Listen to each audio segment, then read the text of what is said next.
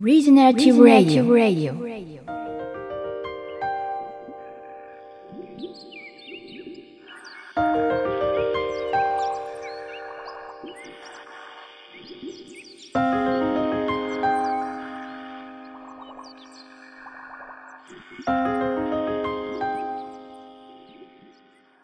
いつの間にか結構時間も経っちゃってるんですけど、まだまだちょっと聞きたいことの話したいことがいっぱいあり、ちょっともうちょっと次のトピックに移りたいんですけど、今結構その自分たちの内側のその、なんだろうな、インナーネイチャーとかね、その直感とか、なんかそういうものの話を、ね、それはまあもちろん、あの内と外ってあの分かれるものではないんですけど、なんかそういう話をしてて、ちょっとこれからその、なんだろうな、手入れみたいな話にちょっとあのしたいなと伺いたいなと思うんですけど、要はそういう感覚の中で、まあ、その春さんは、まあ、ある意味こう自然とともにずっとこう、まあ、自然とかその、ね、演技的なネットワークというか自然のその中で、まあ、ずっと向き合ってきていて、でまあ、さっきの腐敗と発酵のところでも、まあ、ある意味その人にとっての利があるかとかっていう話もありましたけど、まあ、あのそういうその世界に、まあ、人がその中の一部として関わっていくっていうこととか、まあ、あとは、まあ、森の話を以前してた時にやっぱりその人が手を入れることで開かれていく森もやっぱりあるんだみたいな話とかもされてたと思うんですけど、まあ、そういうこうそのあたりの関係性とか人がこう手を入れていくってどういうことなんだろうっていうのをちょっと話していけたらなと思うんですけど。そうですね。まああのさっきちょっと出たんですけど、その人の手を入れるっていうのは、あの生態系レベルで言うと、エネルギーが高すぎ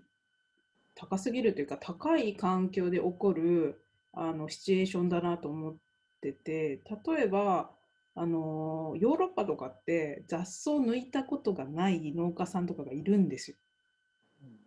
で有機農業とか私やってるんでもう1年間の中で一番、えーと、仕事量として多いのが雑草との戦いなんですよね。でそういう私からしたらヨーロッパの人え区は鎌持ってないとかその雑草抜い基本抜かないよみたいなパターンもあって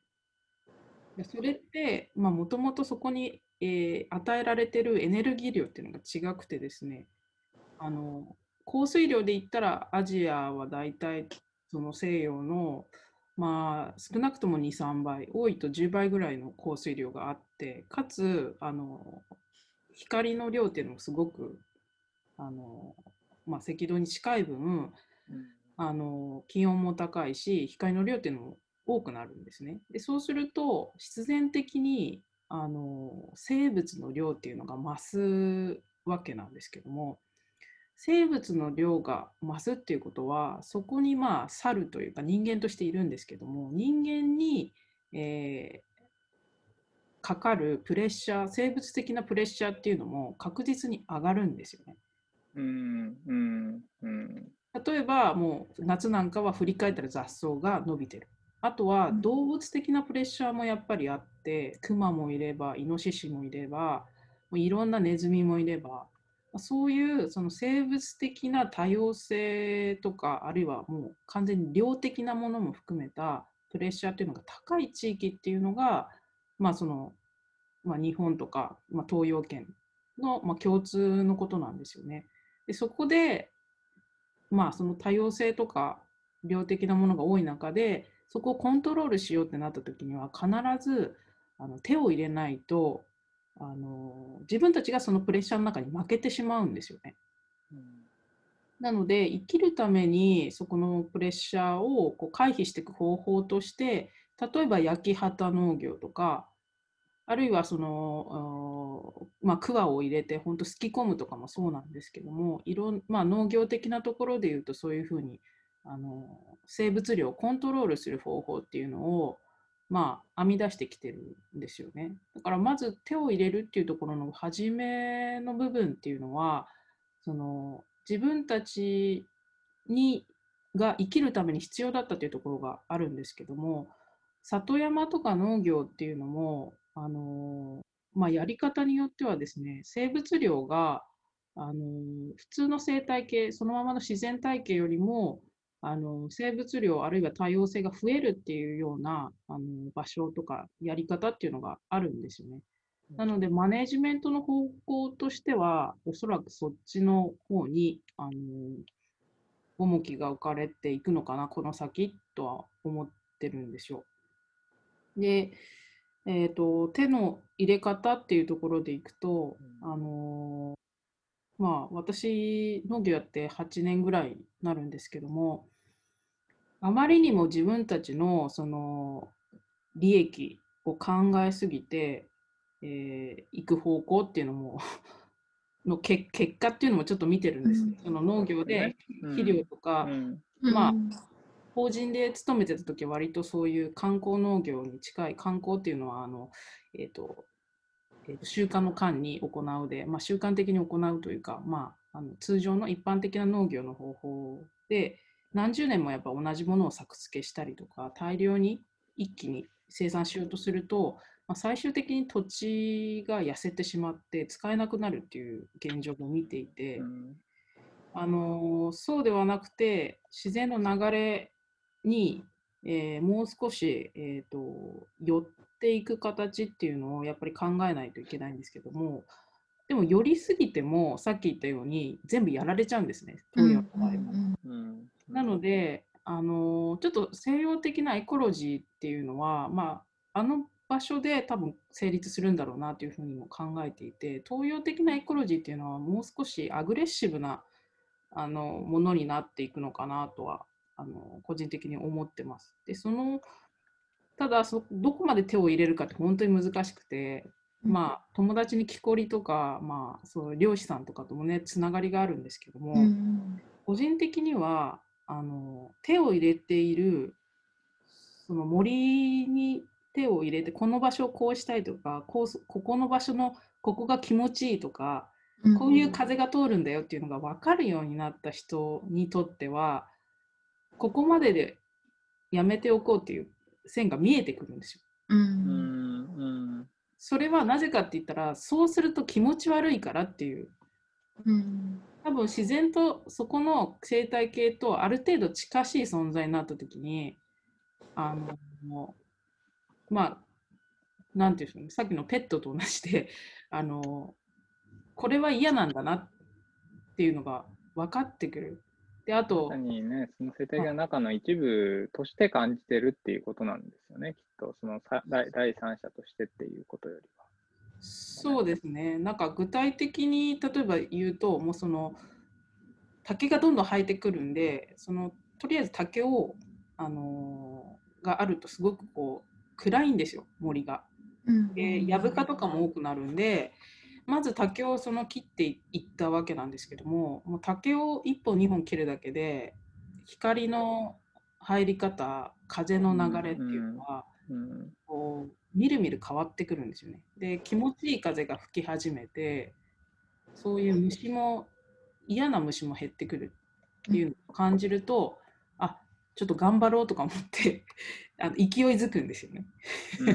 人間側も。で、なんか、で、なんか私がそれをやってると、そのうち小鳥とかが、その、やぶに隠れてた、あの、ひょろひょろの木がちょっと、その緑が生い茂って、そこに鳥とかが来るんですよ。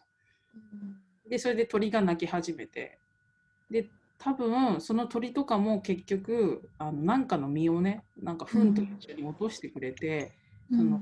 前よりは光が入って鳥も来るようになったせいかあのなんかの実生まああの、えっと、苗ですね。なんか木の、うん、あのちっちゃな苗が自然と生えてくるんですよ。うんうんうん。その中でなんかこれかわいいなみたいなのを調べたりあそっかそっかこれは C かとか奈良かみたいなのを調べて、じゃあどれを残そうかなみたいなことをみん、まあそうですねちょっと考えながら見ていくっていう感じですよね。いやなんかその手入れっていうものをねそのあのある意味こう命のエネルギーのまあなんていうかなんていうかな、せめぎ合いというか関わり合いというか、生きるために手を入れていくっていうのは、すごくなんか、あの大事な原点だなってやっぱり思う感じて、で、なんかこ、まあ、それこそその、あの野尻湖の周辺でもその森に入って、で、そこにあの、CW ニコルさんっていう方が作ったか、アファンの森っていう森が、まあ、あの、あるんですけど、まあ、すごく豊かな森で、で、なんかそこに入った時に、うんすごく感じたのが、あの、えっと、結構いろんな、あの、なんだろうな、様相の森が、あの、あるんですけど、その、10年ぐらいかな、ぐらいの、まあなんか僕の背丈ぐらいの、結構、もみじとかも、まあ明らかにこう10年ぐらいで、まだまだ若々しい、あの、森というか、これから本当にこう、ぐんぐんみんな成長していくような森って、すごい生命エネルギーああ溢れてるんですよね。で、で、溢れてるんだけど、なんかちょっと、まあ、なんていうかな、そのエネルギーに当てられそうになる感じとかもなんか同時にあって、なんか逆にすごくその、なんだろうな、もう、あのー数十年経って、もう本当に、なんだろうな、あのー時間をすごくかかってる森って、なんか、ふっとすごく、そういうのがなくて、なんか若いエネルギーのせめぎ合いみたいなのがあんまりなくて、なんか逆にすごく落ち着く感じがあったんですよね。で、なんかそういうこう、若々しいエネルギーのが、あってなってるところに自分も入ると、なんか結構、まあなんていうかな、そのエネルギーのこう、なんか、さっきのアグレッシブじゃないけど、なんかそういう感じを、なんかそれこそそこに一緒にいた森の師匠というか、そういう方にと、なんか話をしながら、なんかその話になってて、で、なんかそ、なのでそういうこう命の、その、なんだろうな、生き物としてのそのエネルギーの、あの、関わり合いってなんかすごく、なんか、ああ、そうだなっていうふうに落ちて、で、その時に、一方でそれをこう、なんていうかな、まあ、里山とかの話もありましたけれども、その、まあ、ま、間引くとかっていうのはまあもちろんそうなんだけど、それをこうマネジメントするとか、ちょっとコントロールしようとしてしまうと、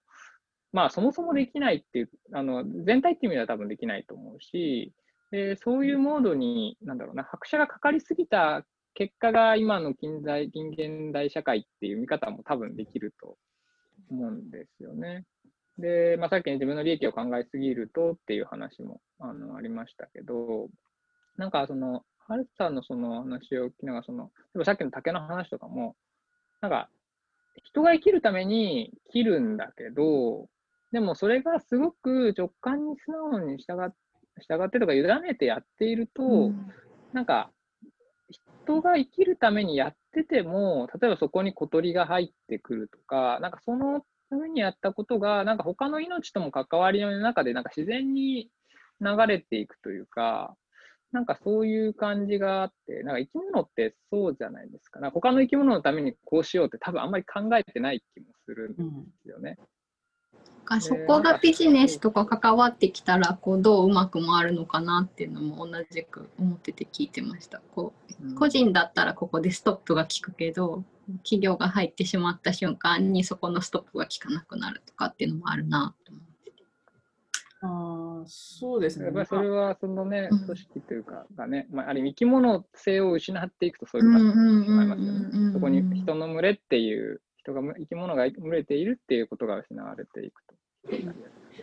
あそのしめちゃくちゃ多分植物の方があの、うん。ものも言わないですし本当にうんダメなものはダメ嫌なものは嫌って分かってるんででもうん。逆にビジネスとかあの価値観あるいはその嫌と言いつつもみたいな、その曖昧なものとか、もっと複雑だと思うんです。うん。ただまあそのシンプルな模型として考えた時にはいろいろそのえっ、と人間側の社会に提言するようなところっていうのもあって